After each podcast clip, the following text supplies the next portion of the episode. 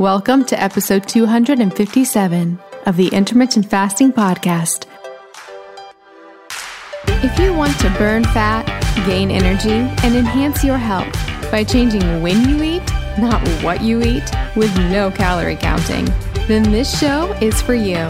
I'm Melanie Avalon, author of What, When, Wine Lose Weight and Feel Great with Paleo Style Meals intermittent fasting, and wine. And I'm here with my co host, Gin Stephens, author of Fast, Feast, Repeat, the comprehensive guide to delay, don't deny intermittent fasting. For more on us, check out ifpodcast.com, melanieavalon.com, and ginstephens.com. Please remember, the thoughts and opinions on this podcast do not constitute medical advice or treatment. So, pour yourself a cup of black coffee, a mug of tea, or even a glass of wine if it's that time, and get ready for the Intermittent Fasting Podcast. Hi, friends. I'm about to tell you how to get my favorite electrolytes for free, plus special announcement. LMNT's new chocolate medley is here. So, when you think electrolytes, you might think summer and hot times and needing to stay hydrated. But did you know that hydration is actually super important in cold weather as well? There's an idea out there that cold weather reduces our hydration needs. That's not true. So, in the cold, two main things can actually increase our metabolic rate. You may be working harder, tramping through the snow, and you can be wearing cumbersome winter clothing that can actually raise your energy needs by 10 to 20%. And as your metabolic rate raises, your sweat rate raises. And you need to replace those fluids with electrolytes. You also lose more water when it's cold through your breath. That's because cold temperatures contain significantly less water than hot temperatures, aka it's drier outside. When you breathe in that cold, dry air, your respiratory system actually acts like a humidifier so that your body can be warm and humid like it likes to be. Of course, that drains your hydration reserves as well. One study actually found that respiratory water loss after a full day of activity nearly doubled at freezing temperatures compared to the 70s. On top of that, when you're cold, you actually become less thirsty, possibly from blood vessel constrictions in the cold, which can trick the body into thinking the blood volume is higher than it is. In other words, it's cold out there. You probably need hydration. And electrolytes are so key for all of these cellular processes in your body, all of your energy production. It all requires electrolytes, but it can be hard to find electrolytes which are clean, without unnecessary fillers, and which you can feel good about drinking. That's why I love LMNT. There's a reason I'm obsessed with it. There's a reason all you guys are as well. And like I said, I'm so excited because LMNT's new chocolate medley is here featuring chocolate mint, chocolate chai, and chocolate raspberry. And this is a limited time, so you definitely want to stock up on these now. Plus, you can get a free gift with purchase when you purchase that chocolate medley or other LMNT electrolytes. That's right, you can get a free sample pack, eight single serving packets for free with any LMNT order. It's a great way to try all eight flavors or share LMNT with a salty friend. You can get yours at drinklmnt.com slash ifpodcast. That's drinklmnt.com slash ifpodcast. By the way, those chocolates in that chocolate medley make delicious hot chocolates. And of course, as always, LMNT has a no questions asked refund, so you have nothing to lose. So go to drinklmnt.com slash ifpodcast to get your free electrolytes. One more thing before we jump in. Did you know that common ingredients found in skincare and makeup products can actually disrupt your endocrine system? These endocrine disruptors are a silent threat that can have significant impact on your health, including something that is very important to me fertility. Your skin is your body's largest organ, and what you put on it matters. Endocrine disruptors are chemicals that interfere with the natural hormonal communication in the body. It also matters during pregnancy. And that's one of the reasons I pay close attention to what I put on my skin while being pregnant. Studies have shown that exposure to endocrine disruptors can affect both male and female fertility. For women, these disruptors can lead to irregular menstrual cycles, ovulation issues, and even polycystic ovarian syndrome or PCOS. In men, they can reduce sperm quality and quantity, making it even more challenging to conceive. But it's not just about fertility. When it comes to fat loss, one of the reasons reasons that endocrine disruptors can get in the way of fat loss is because a lot of our toxins are actually stored in our fat. It's a way that our bodies protect us from those toxins. These toxic compounds can even work synergistically, amplifying their harmful effects and making it that much harder to shed unwanted body fat. All of these reasons are why I am obsessed with a company called Beautycounter. The founder actually started the company when she learned about the potential dangers of toxic chemicals and their link to health issues, specifically miscarriages and infertility. While pregnant, I make sure to only use Beautycounter products. It's one of the only makeup lines that is officially recommended from the Environmental Working Group. What really sets Beautycounter apart is their unwavering commitment to protecting us,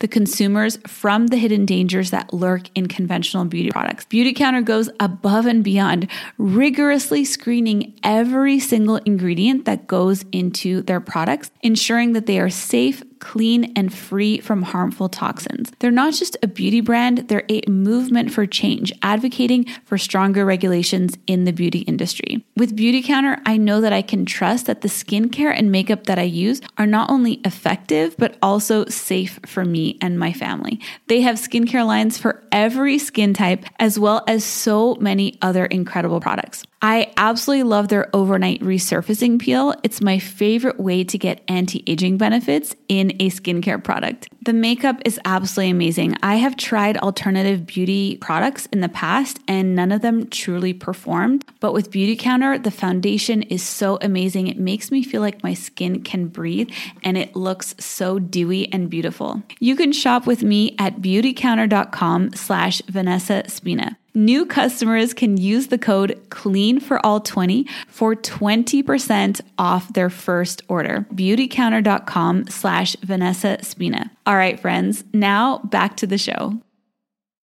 Hi, everybody, and welcome. This is episode number 257 of the Intermittent Fasting Podcast. I'm Melanie Avalon, and I'm here with Gin Stephens. Hi, everybody. How are you today, Gin? Well, it is a beautiful day. I've been sitting out in the sun. I actually read something really interesting the other day, which might explain why I have so, have had more trouble sleeping lately and why I sleep so much better at the beach. Is it grounding? No. it's sunlight and of course we all know that when you go out in the sun you it increases your vitamin D levels, right? But it also affects your melatonin production. You probably knew that already. I'd never thought about the sunlight and melatonin. And so, you know, I've got low vitamin D. I just had InsideTracker. I just had my blood work done. Oh, you did? I did. Yeah. Yeah. Did you find anything interesting? Well, my vitamin D level's really low. but I have been really struggling to sleep. But I was like, why am I all of a sudden having such a hard time sleeping? Well, it's been winter. I haven't been outside. I haven't been getting sun. I've been very, very busy.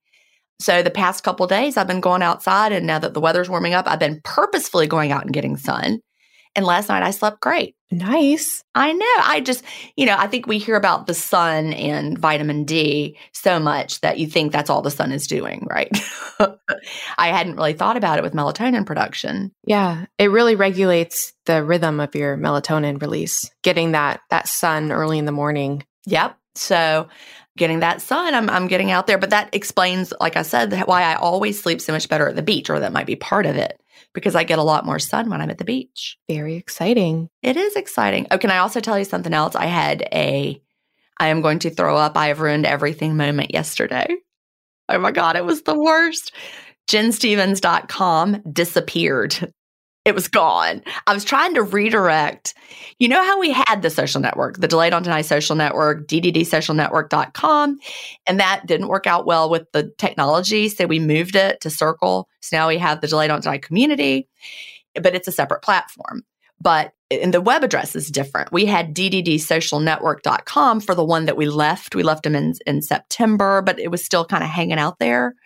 And so I was like, I need to redirect that site in case, you know, people ever go back and try to find it. We had like some some final words there, but we're going to lose the access to it because it's been a year. We had a year contract with them. So it's going to disappear. So I'm like, all right, well, if it disappears, I need it to redirect. so I'm in Weebly trying to redirect dddsocialnetwork.com. So it goes to ginstephens.com. And somehow, I don't know what I did, but ginstephens.com was gone. Wow. And I was freaking out. Like all the content, like it, it suddenly was like, get started and publish your website. I'm like, what? What? What? How long was it down for? It was not down very long. I got on chat with tech support for Weebly. They were fantastic. So if anyone is thinking about starting a website, Weebly was great. They're really, it's an easy website builder. But I was like, oh my God, I've lost all the content. He sent me a screenshot. He's like, you mean this content? I'm like, oh my God, hallelujah, it's somewhere. So I don't know, but he fixed it. Oh, I thought I was going to die. I use GoDaddy for our sites. I also love GoDaddy, but I've had, you know, quite a few panic calls with GoDaddy where, where it's like, talk me off the ledge. like the website is somewhere. It's somewhere. And he was able to also help me fix it so that it does redirect. If you try to go to dddsocialnetwork.com, it does redirect to ginstephens.com now. anyway, I was like really freaking out. But can you imagine if you lost everything, like for your website, all the everything? Does Weebly have the backups and everything? Apparently. Thank the Lord because anyway, oh my God, it was the worst. So, what's up with you? Anyway, it was actually the best because they fixed it. And now you know that there are backups. Exactly. But I never want to touch the back end of all that. That technology, man, it's hard. I don't understand it. And they start saying things like, you know, anyway, just the word redirect is hard enough. Now, I mean, I understand a redirect, honestly, but there's just there's a lot going on. Every time we've switched platforms for our show, I've been so nervous. There's been moments where I was convinced that we lost because we recently switched platforms a few weeks ago for this show. And there was a moment where I thought we lost like half our episodes. Did you know that happened? that I didn't know you thought you lost half the episodes. No. Yeah, half of them stopped showing up on all the platforms. I was like, what is happening? Our host was like, that, yeah, this sometimes happens if like they didn't, something about didn't finish importing. And I was like, oh my goodness, like they're gone. But all is well. All is well. Well, yeah, all is well if you don't lose everything. That's all I'm saying. But if you do, you can just start afresh. Well, I don't want to start afresh. I do not want to start afresh with my website. No. Anyway, I was like imagining I was going to have to do it. I was like, I'm never going to sleep again. I'll be rebuilding my website. But okay, I didn't have to. If that happened, I would I would just hire somebody out to see. I've got all the blog posts that I had written. They would have been gone. The content exactly. I mean, I could rebuild it. Weebly's easy to build on. I would not hire someone out. I mean, I built it the first time. I could rebuild it, but I don't want to. That's what I'm saying. I do not want to. Anyway, good times. Anything new with you? Just all the normal things. We are getting closer to our final formulation for our magnesium for my next AvalonX supplement. So that's really exciting. It's a matter of figuring out which forms to put in and which amounts. And there are so many different magnesiums. So yeah, that's the main thing. And then still I'm working on the EMF blocking product line and then also working on a pet food line. You really are? You're like going forward with the pet food? Mm-hmm. Very cool. Yep. And then just the shows.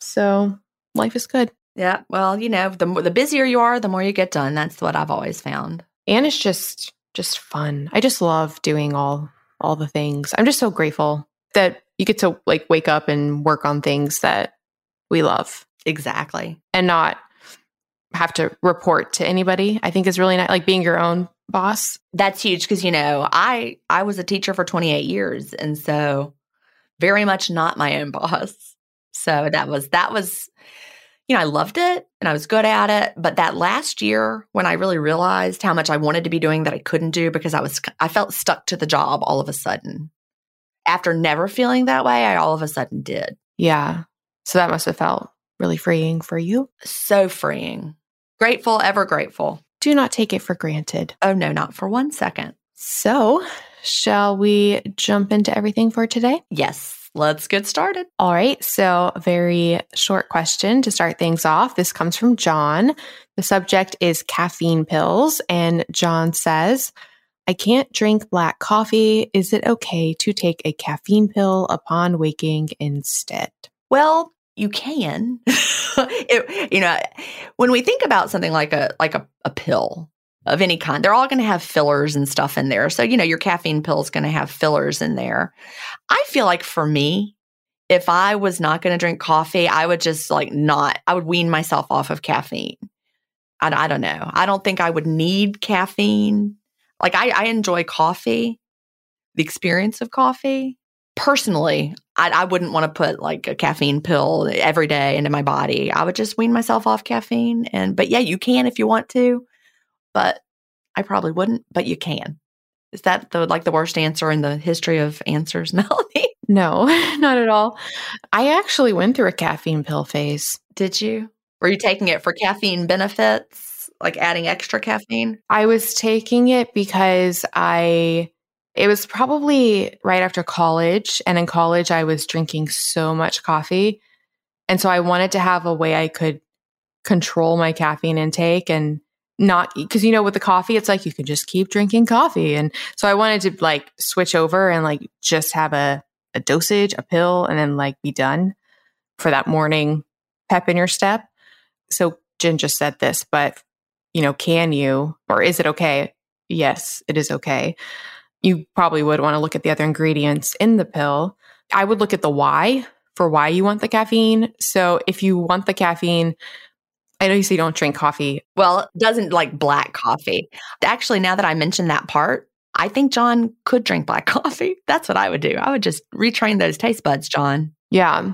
So a lot of the proposed benefits for coffee are due to the caffeine, but a lot of the benefits are found in decaf as well. And a lot of the benefits aren't necessarily even from the caffeine. They could be from polyphenols and the plant compounds in coffee you're not going to get all of those benefits from a caffeine pill. And also the way your body handles the caffeine. I we think we talked about this in an episode a while ago, but the curve of how your body processes the caffeine is different when it's in coffee or tea form versus caffeine pill. So the caffeine pill tends to be like a much bigger spike and drop compared to coffee and tea, which is a more gentle slope and likely has more beneficial effects throughout the whole body. Exactly. Yeah, because so much of what's good about the coffee is not just the caffeine. Yes. You know what's so interesting though is I just think it's so interesting how, especially in the plant polyphenol world, how people attribute different things to the benefits. Like so many people will say the polyphenols in plant compounds and coffee are working because of this reason. So like like the Sirtfood guy diet would say it's all about the sirtuins. But then I just interviewed Steven Gundry and he talks about polyphenols, but for him it's all about the mitochondrial uncoupling and people have different reasons for why it works. But I guess it doesn't change the fact that good things are happening. They do so many things we don't even know. Like that's the thing. It's kind of like, for example, you know, like beta carotene and carrots, right? People are like, oh, carrots are good for you. It's because of the beta carotene. But then when they made a beta carotene supplement, it didn't have the expected effects the same way like a carrot would. It's just because there's also thousands of other compounds inside that carrot. We've identified this one, but that doesn't mean it's the magic compound. Mm-hmm. Exactly. I feel like that's a long winded answer. So the answer is yes, but yes, and maybe there's a better option. And I really do want to go back to what John said because I think I'm getting the psychology of it now. Like I read when I read it again, I can't drink black coffee from John. And the reason he wants to take the caffeine pill, I'm now assuming, I'm reading more into this question he's used to drinking coffee, just not black coffee. So now that he knows it needs to be black to fast clean, he's like, well, that's a deal breaker. I just am going to quit coffee. And so, John, I want to tell you my story about this. I was the same way. When I read the obesity code and realized that stevia would cause you to have a cephalic phase insulin response, and I wanted to keep my insulin low during the fast. And so it was counterproductive to drink stevia in my coffee all morning long that wasn't good for me. So I was like, well, I can't drink black coffee. So I guess it's no coffee for me. And I quit coffee for just a few days. and then I realized I missed coffee. I liked the act of drinking coffee. And so I was like, well, I'm just going to hold my nose and suck it up and I'm going to drink my coffee black. And I did. And I adjusted so quickly that the old me probably wouldn't have believed that it would happen so quickly. Your taste buds really do change. So if you think you can't drink black coffee because you're used to drinking it with stuff in it, If you like the smell of coffee and you've enjoyed coffee in the past, then you can train your taste buds to like black coffee too. And I really think it opened up my taste buds, my palate to the point that now I can tolerate a lot more bitter foods that I used to find to be really like yucky. Now I think my taste buds have had like a whole remodel. And so now I don't mind so many other foods that used to bother me. Anyway, I have a question for you about this. We talk about the importance of the clean fast and the black coffee. Let's say a person really only likes drinking coffee, you know, super stevia'd up, super creamed up. Would you prefer or suggest if they are open to tapering down? So, like doing slightly less cream, slightly less stevia, you know, and, and tapering down over a few weeks. Would you suggest that or would you suggest not? Well, it's just going to make it harder in the long run. You think it's making it easier? The tapering? Well, it's going to also, you're not going to be fast and clean. It's going to make your fast harder. It's going to make your fast really hard. I just know from what I've heard from so many people, even if it was just my own experience, okay, my own experience was when I switched to the clean fast, I could not believe the difference in myself. But if it was only my study of one, you know, obviously that's just me. But I've also heard it literally from thousands of people. It makes such a difference. My recommendation is not to taper or drag it out because you're only making it harder. It, you just bam, you just do it. And then it gets, it just, your taste buds will change. I just find this so interesting. I think we have the same thoughts about this concept, but flipped for food versus fasting. So, like for fasting, I don't know. I haven't really thought about this. So what do you mean? I don't I don't know what you mean. So I feel like for fasting, I think if a person felt comfortable with the tapering approach with fasting, that's what I would maybe advocate for. With the food, I feel like I would rather just go all in rather than like taper with the food approach. But see, you're more all in with the food anyway or I am not. See, I'm ish with my food. I'm cleanish. I, I don't I don't ascribe to a very, you know, regimented eating style. So the end point would be different. Right. Now I'm not trying to get to a regimented eating style. I appreciate that some people feel better on a lot of different eating styles, some of which are regimented, but I, I don't want to or feel better that way. So yeah. But that was an interesting thought. Yeah, different endpoint. I just know that from what I've heard from people, you know, like Dr. Fung and his group, they call them, I think they call them crutches. Like, you know, when you're putting cream in your coffee, they call it a crutch and you're like, you wean yourself off of it. We've actually found with people, it just, it actually makes it harder. So you think that it's helping you, you think this, it's making it easier for you to transition, but it actually is delaying your transition and, and making it more likely that you'd be like, I hate fasting. It's so hard. If you just from day one fast clean, it's just such a difference. I've just heard it, you know, in my community because I'm like so like clean fast, working with lots of new fasters over the years, you know, thousands and thousands of them. The number of people who have said, you know, this is what I used to do, then I switched to what you said to do, and oh my gosh, the difference. It just I've heard it a lot of times. I really think it makes a difference. So that's what I would recommend. I wonder if they've done any studies on the timeline of people's taste buds changing. With coffee or just in general? Probably in general. We've talked about one before. I remember us talking about something at some point where we, like how quickly your taste buds turn over. It's faster than you think. I can't remember what we said, but I know it was years ago we talked about this very topic. Ooh, I want to read this study. I just Googled it briefly. This one's called Understanding the Role of Bitter Taste Perception in Coffee, Tea, and Alcohol Consumption Through Mendelian Randomization. Hmm. Put that on the to read list. Good times. Okay. Okay. So you can do it, John. you can, John. You can drink black coffee.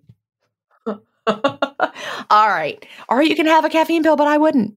We have a question from Giuseppina, and the topic is lots of topics with questions glycogen, dietary fat, hypoglycemia, stevia, dirty fasting, and hunger.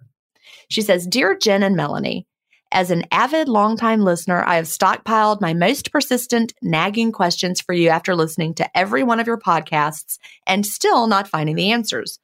I would so appreciate you giving some thought to my questions as I cannot find clear answers to them no matter how deep a rabbit hole I dive with research.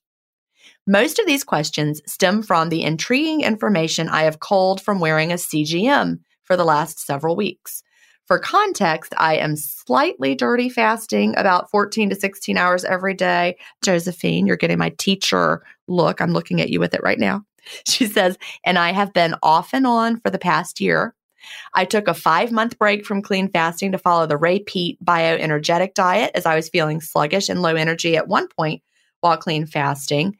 The first few months of clean fasting, I felt great, lost all the weight, but then stopped sleeping well and found out I was hypothyroid, at which point I read Ray Peat's philosophy and thought I'd try it. I did feel good not fasting and following the bioenergetic way of eating breakfast upon awakening, orange juice and milk between meals for adrenals, avoiding high fiber vegetables, etc. But I gained a ton of weight and hated in the end feeling heavier so I went back to fasting and listening to you guys and dropped the weight and felt better. Only this time I added stevia and a teeny splash of milk in my coffee. So I enjoyed my life more. Maybe I'm weird, but black coffee is so depressing to me. I can't sustain fasting like that for my whole life. Here it is again. so now that's what I do 14 to 16 hours of dirtyish fasting. And when I ate, it was mostly lean proteins and fruits and vegetables. I got the CGM because I wanted to understand what amount of food and combination of macronutrients during my eating window would allow me to feel satisfied but not gain weight. Here are my questions. Can I jump in really quick? I was just going to talk about what, so people know what the Ray Peat diet is a little bit. And I also want to talk about the dirty fasting and what I what my philosophy about that. But go ahead and talk about Ray Peat first. Hi, friends. So I'm sort of haunted by clothes. If you follow me on Instagram, you probably know that I love wearing all the new clothes all the time. And I know that that is not really sustainable and not good for the planet. That's why I am thrilled that there is now a way to get all of the clothes with none of the waste. And I'm going to tell you how you can get unlimited clothes with no waste for a month for free. That's right, I now have a website for both myself and you guys where you can get free unlimited clothes with free shipping, free exchanges, nonstop from all of the hottest brands, and it is so incredibly easy. It's called MelanieAvalonsCloset.com. We have so many incredible brands, including my favorites like BCBG, Calvin Klein, and so many more. Think like 100 brands. There are so many options. And the way it works is when you get a subscription, you search through the clothes, pick what you want. They send it to you with fast, easy shipping. You wear it as long as you want. And then when you're ready for more clothes, you just drop it off in their prepackaged envelope and get your next round. It is so incredibly cool. They have multiple plans. The starter plan gives you two pieces at a time. Friends, I actually have a little secret hack. Don't tell them that I told you this. When you get your two pieces, you can actually immediately go into your account, click return, and they'll go ahead and send you the next two pieces. So technically, you can have four pieces at a time. You also have a cool virtual closet that you can keep stocked with everything you eventually want to order so you never miss out. And if you really like something and want to keep it, you can opt to buy it at a massively discounted price. Friends, I'm obsessed. This is finally the answer to wearing all the clothes all the time with none of the waste Oh, and of course, one of my major reservations was the cleaning compounds that they use on the clothes because, yes, it is dry cleaning, which normally makes me nervous. And they don't say this on the website. So I reached out to them and I was like, hey, what's going on with the cleaning? What do you guys use? Because I can't promote this if it's just normal dry cleaning. And thankfully, they let me know that they do not use any detergents, fabric softeners, or chemicals that are harsh. Everything is professionally dry cleaned or laundered with detergents that are free from dyes and scents. It's all gentle and it uses low temperature cycles. So, yes, we are good on that front as well. It is the coolest thing ever. And you can try it free for a month. Yes, completely free. Just go to MelanieAvalonsCloset.com to sign up free clothes for a month. After that, their plans are super affordable. We're talking honestly, an entire month is less than the cost of typically what would be the cost of one dress. And I am not kidding. That's right. Unlimited clothes for less than the cost of one outfit. I'm just so thrilled to bring this resource to you guys. I can't wait to hear what you guys think. So, again, get free unlimited clothes for a month at MelanieAvalonsCloset.com. That's MelanieAvalonsCloset.com for all of the clothes, none of the waste. And definitely share your pictures and tag me on Instagram because I want to see all the fabulous things that you guys are wearing. That's MelanieAvalonsCloset.com. I'm very familiar with Ray Peat. I find his work very fascinating. And he doesn't really have like a diet. Like he doesn't ever say, this is what you do. It's more he, it's a collection of philosophy that he's written about. And there are a lot of forums and people have kind of come up with his takeaways and created this Ray Peat diet. The way I found his work is because I kept Googling what I was eating. So he's not a fan of fasting but I kept Googling the f- types of foods I was eating and I kept coming back to Ray Peat. So basically, the foods I eat are very Ray Peat ish. So that said, he does advocate things like orange juice and even sugar and Coca Cola. He's for a a low fiber, low residue, running on glycogen and glucose, high, less inflammatory protein. So fish. He loves fruit. He loves dairy. He's all about like stroking the metabolism. Did you mean stoking? Both. Stoking, stroking. Is it not stroking? Is it stoking? Stoking, stroking. I don't understand stroking the metabolism. Maybe that's the thing. I don't know about stroking the metabolism, but stoking the metabolism is like firing it up. Is that what you meant? That is what I mean. You're stoking it. I want to see if anybody says that. Stroking the metabolism. Here's a funny story. We're we are not going to edit this out, by the way. Here's the funny story. People all the really intelligent people all the time use words wrong. Here's an example Chad, my husband, PhD, very smart guy. He thought the phrase was, don't take me for granite, G R A N I T E. All his life, he thought it was, don't take me for granted instead of granted. When did he have that? I mean, I don't know. It's been in the past couple years. He's like, wait, it's what? It's what? So I would love to know, because I'm sure there are tons of things like that for everybody. Like, what are the three biggest things for me personally where I would just be like, what? Stoking the metabolism. yes, he's all about that. Um, but what's really interesting is so you can do his approach and I think lose. He says this because I've Googled this. He says if you want to lose weight on his approach, like you got to do the low fat version. So you got to eat the low fat foods. Oh, he, he loves coconut oil too.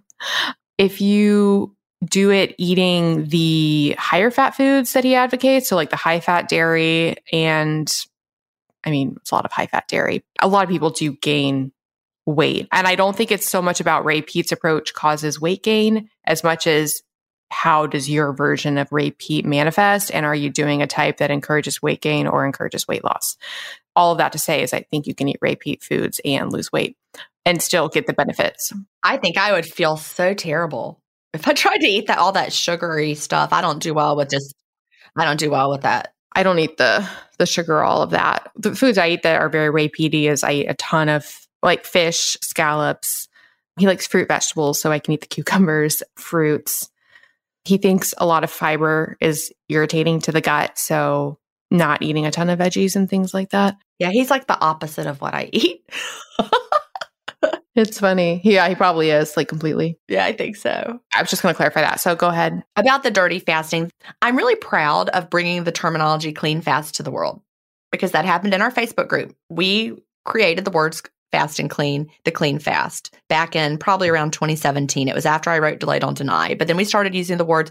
We needed something to talk, you know, a way to differentiate what we were doing versus, you know, what you might find in other fasting groups. So we're like, we want you to fast clean. And so we started using that terminology and now it's everywhere. People are using it. But when you say clean fasting, that implies there must be the opposite of that, meaning dirty fasting. But I genuinely believe you're either fasting clean or you're not fasting. So I love that we brought the terminology clean fasting to the world but I really don't like the terminology dirty fasting because to me, if you're fasting clean, then you are, you know, you're you're not eating food, for example, or taking in energy or all of that. So that being said, if you're having milk, for example, that is not fasting. It's food. Milk is food. And so you're doing a low calorie diet when you're having a little bit of milk here, a little bit of milk there, a little bit of milk. That is a very, very low calorie diet. Can you lose weight that way? Yes. We've all lost weight on low calorie diets. You could just have milky coffee all the time. And I'm not talking obviously about Josephine, but I mean, just in general, hypothetically, someone could just drink, you know, milky coffee all day long as it's a low calorie diet. But, but it's definitely food. Dairy is nature's perfect food for a mammal baby, right? We all feed our, our baby, all mammals feed their babies some kind of milk. So it's, it's food that's created for the period of time when you are growing the most. Like, think about that. When are, are creatures growing the most? When they're babies and they're growing. So, to me, that's the last thing you would really want to take in during the fast is is dairy.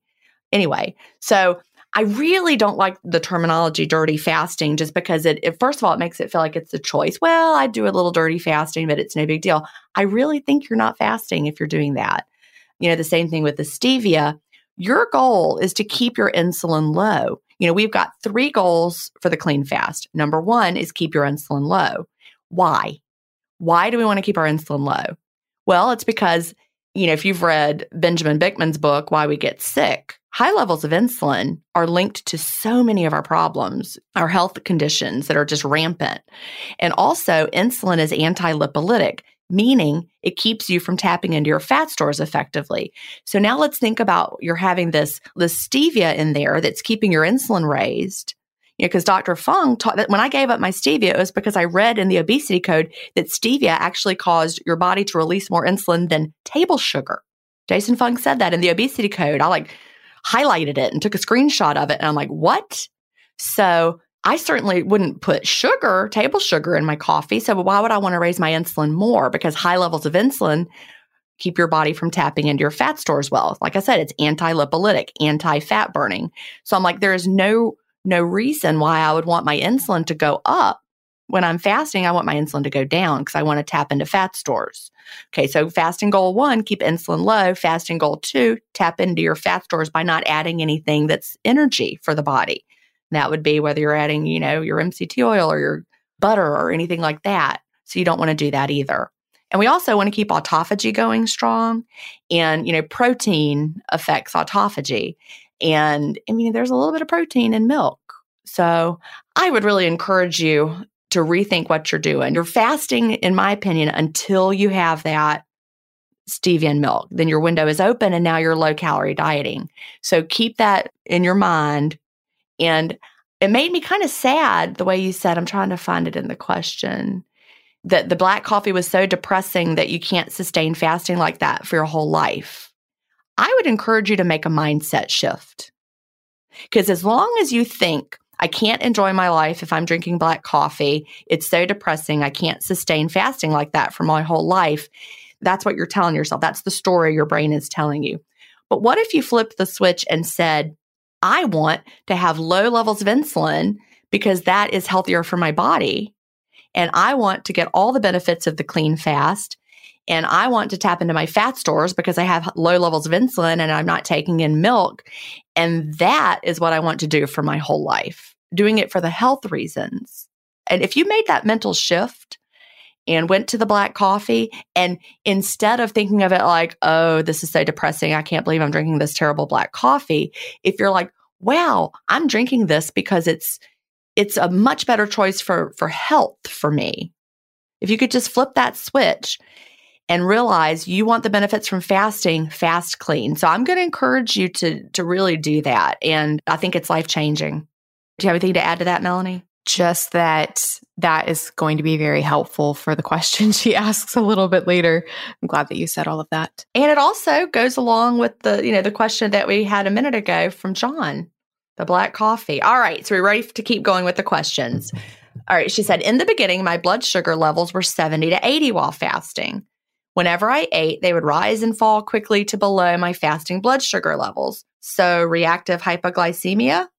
What would you say? Would you say that's reactive hypoglycemia? Probably, yes. So, basically, reactive hypoglycemia is where when you eat, your body releases insulin, but it releases more insulin than is needed. It's too effective in a way. So, then your blood sugar drops below what it was prior to eating.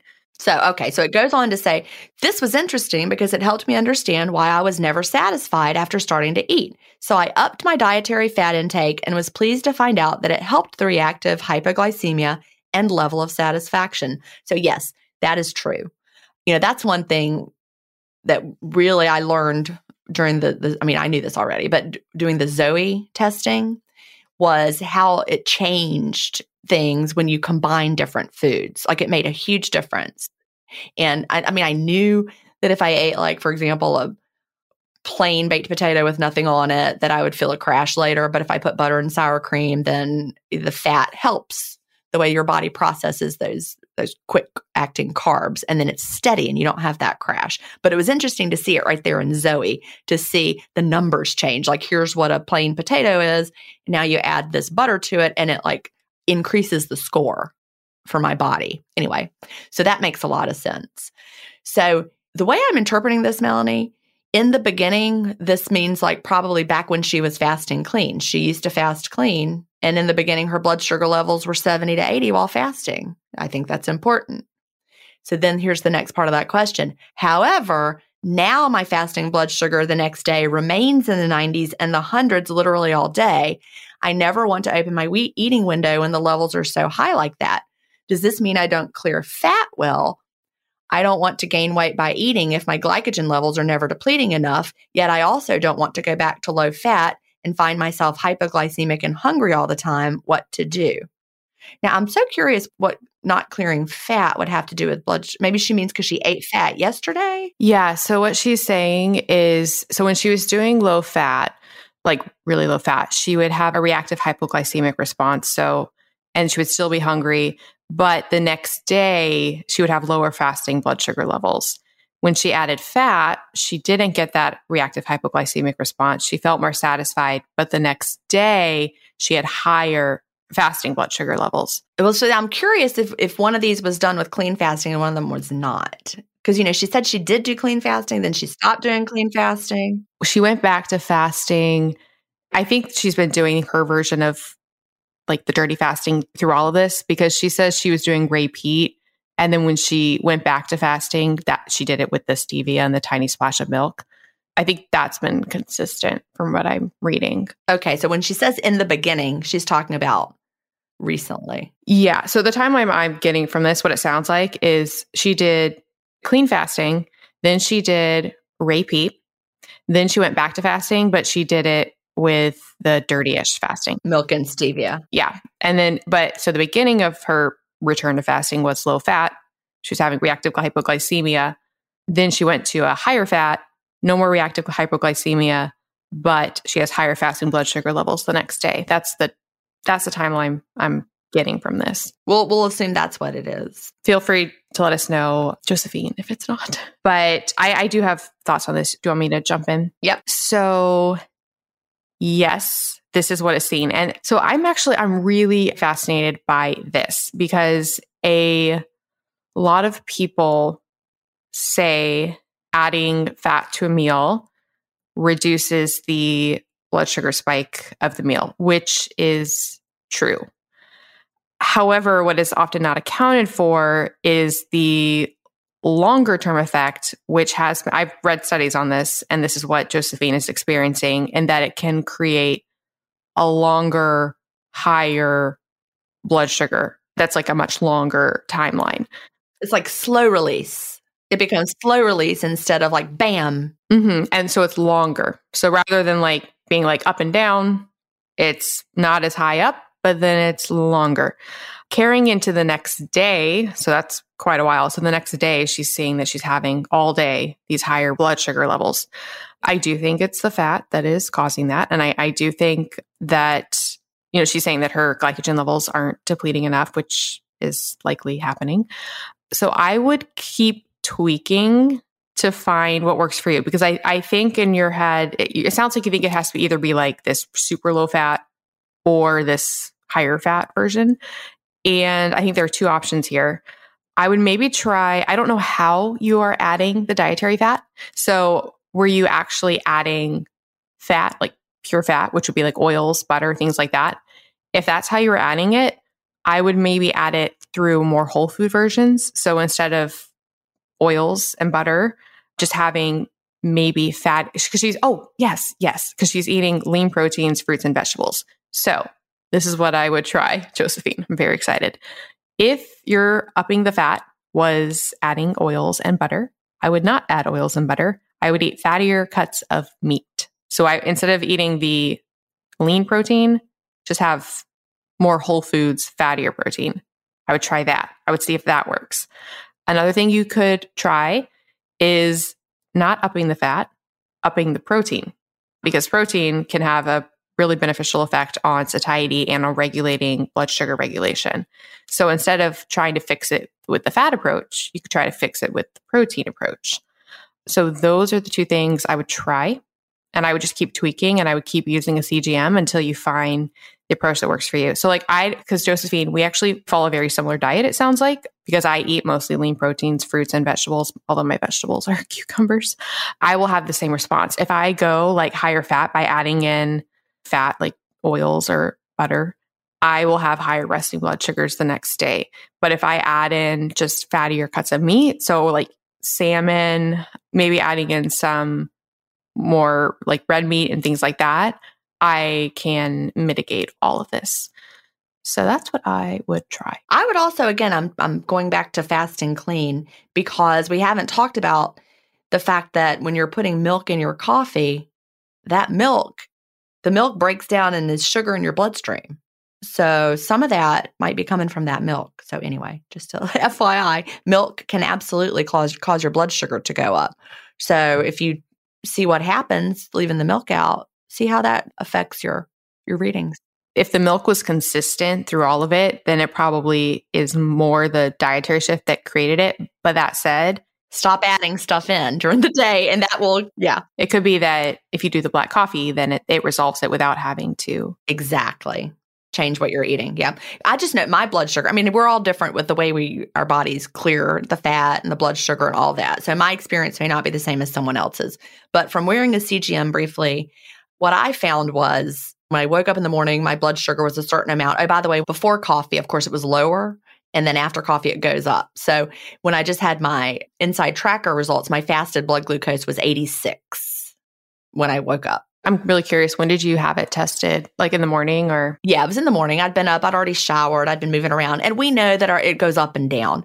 But generally in the morning, whenever I was wearing the CGM, I would notice after coffee, it would go up and be, you know, in, in that 90 range for a little while while I was drinking my coffee. And then eventually, mid morning, it would go down into the 70s. And then I would have like like right when it was going down is when I would have a mild wave of hunger. Like that's how I knew. Like, oh, I'm having a mild wave of hunger. And then I would check the CGM and sure enough, that's when it was going down. And then it would stay in the 70s the rest of the time. So it was fascinating to see. Here's actually maybe when I was sleeping, I'm trying to remember. Maybe when I was sleeping, it was like eight, 70s, 80s, I don't know. But then after the coffee, it would go up. So after coffee, it went up. And that was, you know, my body dumping out the glycogen from my liver, and the coffee helps with that.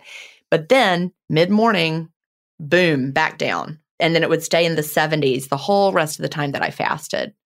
And it was very steady. It didn't go up and down, up and down, up and down. It just stayed there understanding what the coffee was doing was important. But that's why this time when I had the InsideTracker, I was like, well, I'm not going to drink coffee till after they come because I want to see what it's doing, you know.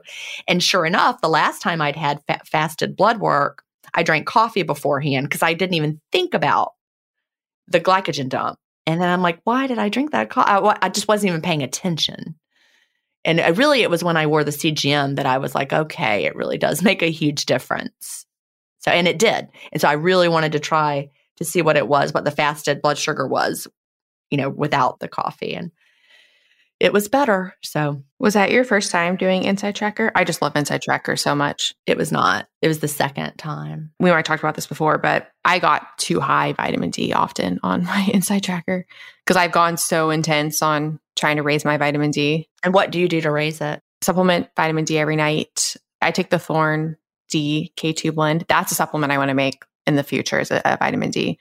And then I was doing like three minute, really short UVB tanning sessions last winter. Not that I haven't done them in a while.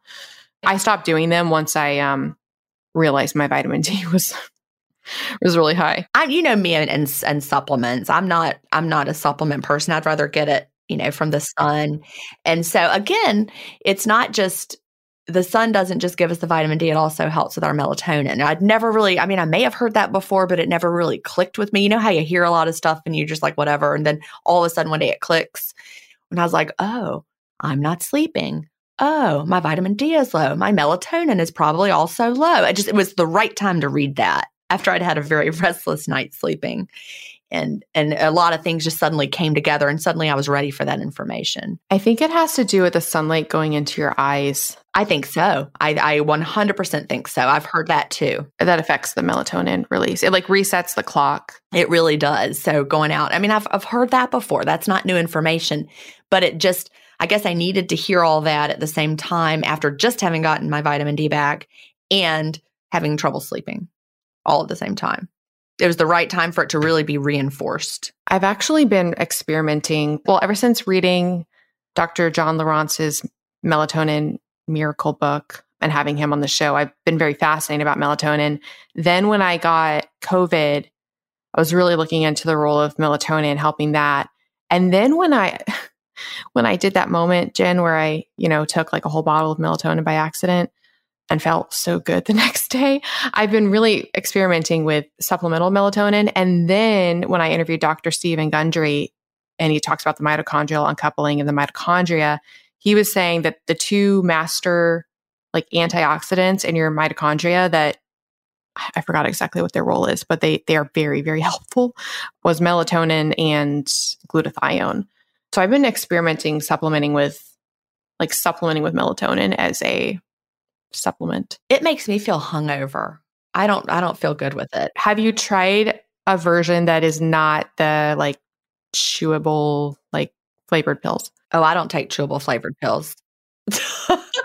yes, I've tried several different versions, but I, I don't take chewable anything ever. Okay. But it just I every time I've ever taken it, it's made me feel hungover. Also, Benadryl makes me feel hungover. So I mean, you know, my brain is weird about things. Benadryl can make me feel hungover, but it just knocks me out so well. Yeah, not me. It makes me like wired. But interesting, you know, you were just talking about COVID. I remember early on we heard about, you know, vitamin D linked to COVID and when people people who had low vitamin D levels had worse experiences with COVID but then also the role of melatonin. And so it was really, was it the vitamin D that was the problem or was it the melatonin? Because they go hand in hand. So that's where we can get the cause and effect wrong. We're like, oh, look, we can measure vitamin D. Their vitamin D is low. They must need vitamin D. Let's give them supplemental vitamin D.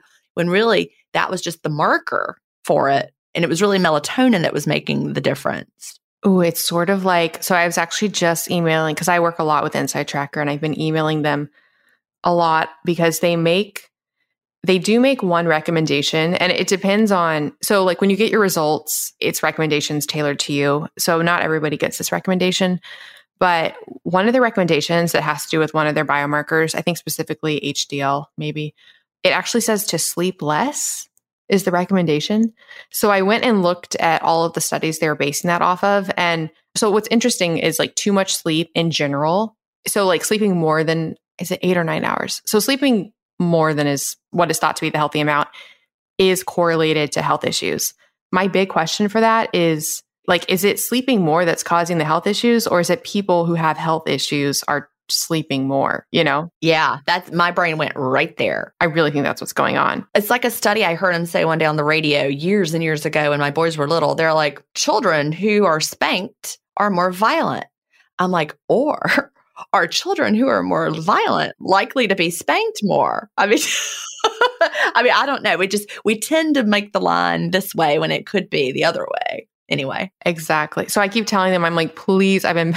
All they would have to change, I would just change it to get more quality sleep. That would still be the same recommendation in a way, it's just an example of why we have to be so careful because, you know, all that information about vitamin D levels and COVID, and everybody's like, oh, well, we need to supplement with tons of vitamin D. But really, maybe that wasn't the thing. It wasn't the vitamin D at all. It was the melatonin. And the type of people with more vitamin D, may be the type of people who are outside. Well, because generally that's the thing. It's hand in hand. And they noticed that COVID was hitting people worse in areas like, for example, Italy and New York, where it was, you know, they, they, that's the period of the year where their vitamin D levels are lower because it's their latitude. You know, latitude is a factor.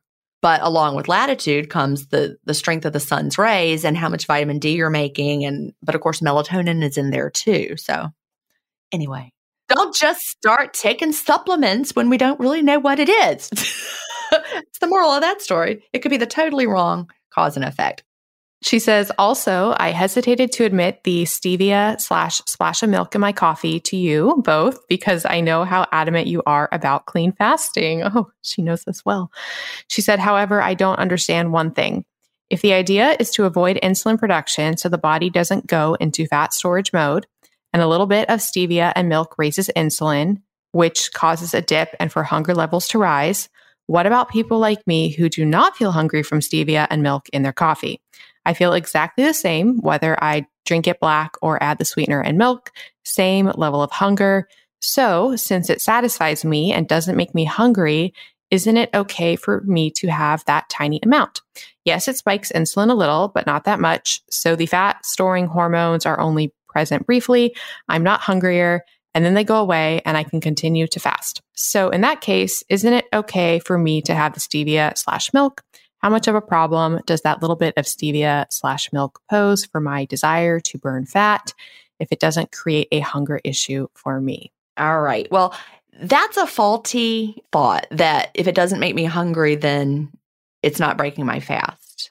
I've never once said if something doesn't make you hungry, it's not breaking your fast. Now, I have said if you do find reactive hunger happening after something like cinnamon in your coffee, for example, that's a sign that it was. But the absence of the hunger doesn't mean it wasn't.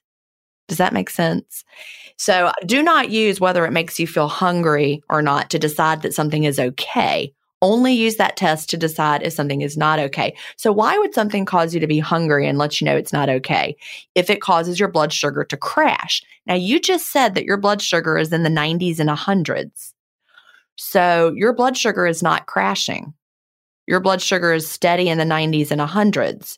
So remember how I mentioned a minute ago how when I was wearing my CGM, I would notice that I would have a little wave of hunger and look at my CGM and that was the moment that my blood sugar was dropping? Josephine, your blood sugar is not dropping. It's in the 90s or 100s because you're also having milk, which is keeping it up. So hunger is not the right metric here. There's really nothing you can measure to let you know how much insulin is is going going on in your body right now. But let's reframe that. Okay, so since you're saying if it doesn't create a hunger issue, it's not a problem. So we said before milk is food. It's food for mammals. So, what if you had the equivalent of instead of milk, you're having a little bit of pizza? Same, you know, amount of pizza. Would that be fasting? I mean, it wouldn't. That's food. Just because it's liquid doesn't make it not food. So, you wouldn't eat like, you know, Tic Tacs or something. I'm just, you know, thinking of things people might be eating. Or you wouldn't eat like a little bit of cheese and say, well, I eat this little bit of cheese and it's, it doesn't make me hungry. I feel like it's okay, but it's still eating, not fasting is the point I'm trying to make. Just because milk is a liquid, it's still food. So I don't I don't know if I'm explaining that very well or not, but hunger is not the factor. It's just I, I am never going to say it's okay to have food and and say that you're fasting with one caveat you have to take medication with food and there's no other choice you have to and there it's over and done like you have your medication that must be taken with food. You have it, you're finished, you move on. But when you're drinking coffee with milk all morning long, it goes on and on and on and on and on. So I am never going to say that that is is fasting, and I just I just can't. So you know you're keeping your insulin up and you're you're having food and it's a low calorie diet eventually you know if your if your body is not tapping into your fat stores effectively because of that milk and that stevia keeping your insulin high, you know, consider that it might slow your metabolism because you're no longer well fueled during the fast. So you might be, you know, this is hypothetical because we don't have, you know, a study where here's somebody who fasted clean and here's somebody who had stevia and milk. Let's see what their metabolisms did. But we know what happens with low calorie diets over time, and we know what happens to metabolic rate. So I would really encourage you to fast clean That's all I can say. Hi, friends. I'm about to tell you how to get an exclusive discount on one of my favorite products for truly upgrading your health on a cellular level. So, the new year is upon us, and it's often a time where people are really trying to instill new habits and really upgrade their health. There's something I have been using for years, not just at the new year. Literally every single day of my life. I am not making that up. Even when I travel, I have a way to address it then, which I will tell you about. And it's something that is so easy and feels amazing. That is red light and near infrared therapy. Okay, so friends, you could go somewhere and pay a lot of money to do red light, near infrared therapy sessions, or you could just bring it to your home and use it every single day. That's what I do. I've been using Joovv red and near infrared light therapy devices for so long. There are so many clinically proven benefits of red light therapy. That includes improving your skin. Yes, you really will notice it. Faster muscle recovery, reduced pain and inflammation,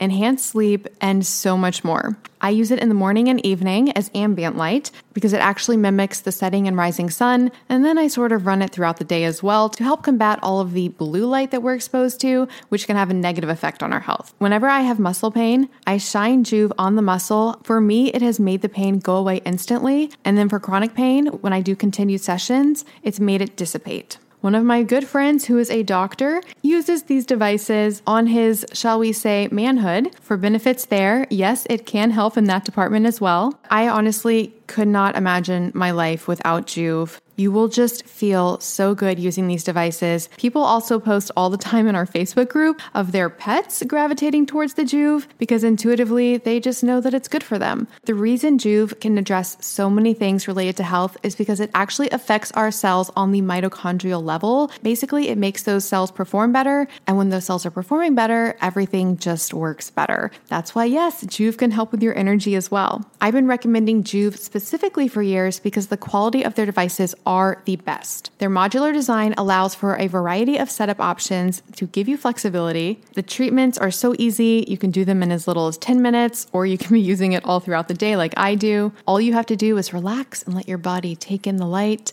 They also have their Joovv Go, which you can travel with. Yes, that is how I really do use this every single day.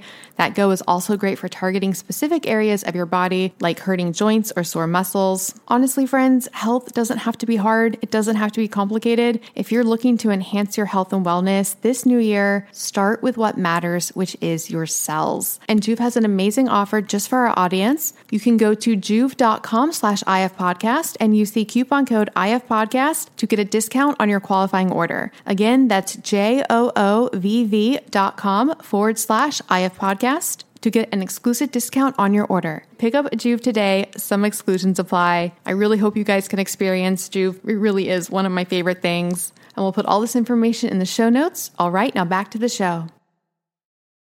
Is she still trying to lose weight or she said she lost all the weight? But then she gained it back.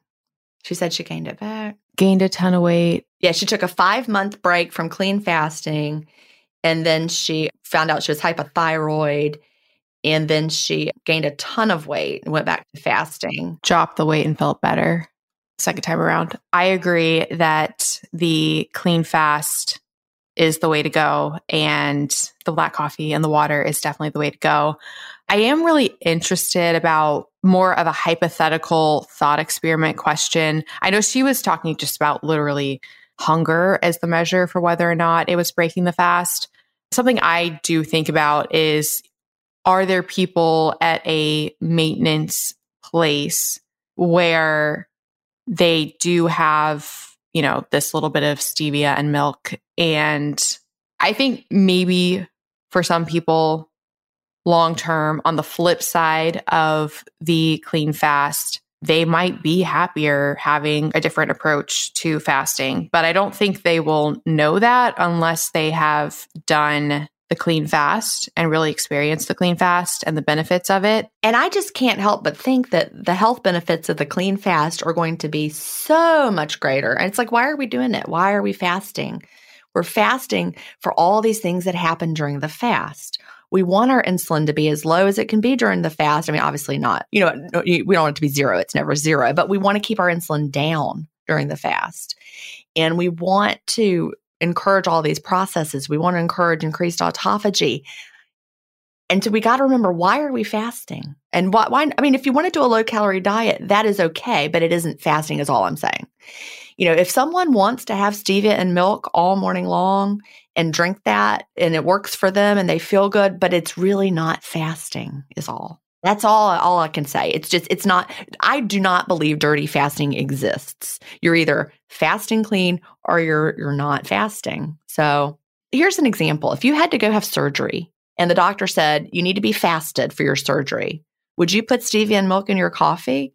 Or would the doctor say you can't have that? That's not fasting. What would the doctor say? So I think they would say no to the milk. They might be okay with the stevia.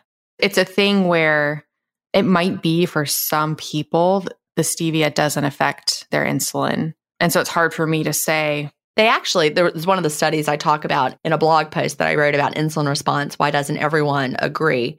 And they actually found that people who are overweight and have struggled with their weight have a much more robust insulin response than other people. So we do have varying responses, just like fat clearance levels or blood sugar, or, you know, we have different responses to things. I'm so glad you said that. It does make sense that everyone would have a personalized insulin response too.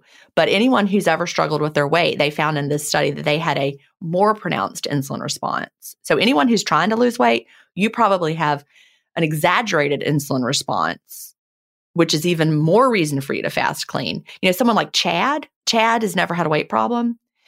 His fasted insulin level way lower than mine. He just he probably just doesn't release much in- insulin ever, which is probably one reason why he's never had trouble with his weight. His body doesn't store fat well because his insulin's really low. Yeah, so I'm actually I'm so glad that you brought that up because I think I find it so interesting with the artificial sweeteners and things like stevia. Some people say it releases insulin, some people say it doesn't. I really honestly think it's personal. Well, really, everything in our bodies is personal. Everything we've got going on is so different. But since we can't measure insulin, see, wouldn't that be nice if we could? If we could all measure our insulin levels all the time, we could manipulate what we're doing to keep them at a low level. But we can't. And that's why it's complicated. And I think it's an interesting thought experiment, but I don't think we can have an, an answer to it. But like, I could see a situation where there's a person who with stevia literally does not affect their insulin. Versus Jason Fung cited a, a study that showed that stevia in general caused a greater release of insulin overall average than sugar, white sugar. So, but there could be someone, if you think about that normal curve distribution for everything. I mean, I remember learning about that in high school, I guess, and it was fascinating. Like, even like the number of leaves on a tree follows a normal distribution, and how many hairs on your head, or IQ, or shoe size, they all follow that normal distribution. So that means there's always someone on the low end and someone else on the high end of like everything. Someone is going to release a ton more insulin Whereas most people will be in this average section, but then there'll be people down there on, on the left of that normal curve that release like none. But you can't measure it and know which you are. So you're not you'd be like, I hope I'm down here, so I'm just going to do it and hope I'm down there or that. I wouldn't do that. Exactly. So it's like it's a really interesting thought experiment. It's really hard to practically draw conclusions about. Man, I wish we could measure it. That would be amazing. Mm-hmm. I was just thinking how how cool it would be if there was a CGM that was like your a constant insulin a CIM. Yeah. Yeah. Continuous insulin monitor. That would be fab. Honestly, that would be amazing because, you know, ever since I read, I think it was written by a nurse practitioner. I can't remember. It was when I was writing Fast Feast Repeat. It was a journal article about hyperinsulinemia. And the nurse who wrote it said, We are measuring the wrong thing by measuring A1C and tracking that we should be looking at patients' fasted insulin level because that's the leading indicator. And if we knew when that started to go up, that precedes when you start having blood sugar problems. Well, we don't know. Nobody knows. But once that insulin starts to go up, and again, reading, you know, Why We Get Sick by Benjamin Bikman, same thing. That high insulin, if you could just get that insulin under control, like that really seems to be like such an important health marker. So I would encourage you, Giuseppina, read Why We Get Sick by Benjamin Bikman, and then you're not going to want to risk your insulin being any higher than it than it could be. That's my recommendation. Fast clean, Giuseppina. That's gonna be my new thing. Fast clean, Giuseppina. So, Giuseppina has one more question. She says, What are the ways in which we can measure what will cause hunger? Blood glucose levels, insulin levels, leptin levels. I honestly got the CGM just to see if I could correlate my glucose levels with my hunger levels. I hate when I am really full and still want to keep eating. Dietary fat seems to be most successful in keeping my hunger at bay, but as I said before, it causes me to have higher glucose levels and less effective fat burning in fasting mode. A high carb, super low fat diet works best for me to burn fat, but I sleep terribly and am hungrier far more frequently. Thank you for tackling my wild and complex questions. I love, love the two of you, and you better never go off the air. Giuseppina. Well, thank you, Giuseppina. You know, the way to measure what causes hunger is just to feel your hunger. There's nothing you can measure to see what will cause hunger. You just have to listen to your body because it's way too complicated. Wouldn't it be nice, again, if we had like a fuel, like your car? You know, you get in your car. I know how much gas I have in my car. I know when I need to get more gas. It's not a mystery. I just get gas when the fuel level's low, but our bodies don't work like that. There's way too much going on. And the only thing you can measure is blood glucose. You can't measure insulin at home. You can't measure leptin at home. You know, I do find my glucose level does go really nicely with my hunger level. I want you to try fasting clean and seeing if maybe it does. Maybe you have, when my glucose went down, but it, it didn't go forever. My glucose went down. I had a mild hunger wave. Then my body kicked it into fat burning mode and I went into ketosis and the hunger was gone. So it feels like maybe keeping your, keeping your blood sugar in that 90 to 100, you know, you're not getting down into the low enough level to really, you're not getting into ketosis perhaps. Anyway, fast clean, Giuseppina, and see what happens. And we can't really measure what causes your hunger. You just have to feel it and start. You're the study of one and figure out what works for you. I love that you said that. What's really interesting about the blood sugar levels is, you know, people could have hunger on, well, they could really have hunger at any blood sugar level, but they could definitely have it at either side of the spectrum because with a hypo, for similar reasons, but different, which is really interesting. So they could have it on the low side, especially if they're not in a, you know, ketogenic state. So they are relying more on blood sugar. So if they have too low levels, they're going to be hungry, likely. Oh yeah, because your fat's not if you're not fat adapted, you're not going to be able to tap into your fat stores. So you are going to be hangry.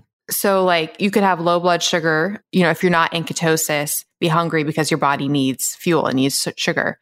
On the flip side, ironically, you could have high blood sugar levels and also be hungry because your cells aren't getting the energy. Like, you know, like the it's staying in your bloodstream rather than getting into your cells. So it's interesting that it could be a similar cause of hunger on either side of the spectrum. Yeah, that's an excellent point. Yeah. So, but yes, but I echo what Gin said. Really, it's going to be just you have to experience the hunger and see how it correlates to what you're eating, how you're fasting, what you're doing and learn from there. And I, I do think the CGM can be a very valuable tool in seeing seeing how your hunger correlates to your blood sugar levels and seeing how your diet affects that and how your fasting affects that. But you just got to be a little detective and try all the things. It was fascinating to see it. Yeah, on the CGM. Yeah. And like correlate how I felt to what it was doing. And I love that then it just stayed steady, you know, because we hear from people that worry that your blood sugar is just going to go down and crash and crash and burn. But as I went on in the fast, it just stayed so steady, just steady, steady, steady right there in the 70s. I love it. Me too. All righty.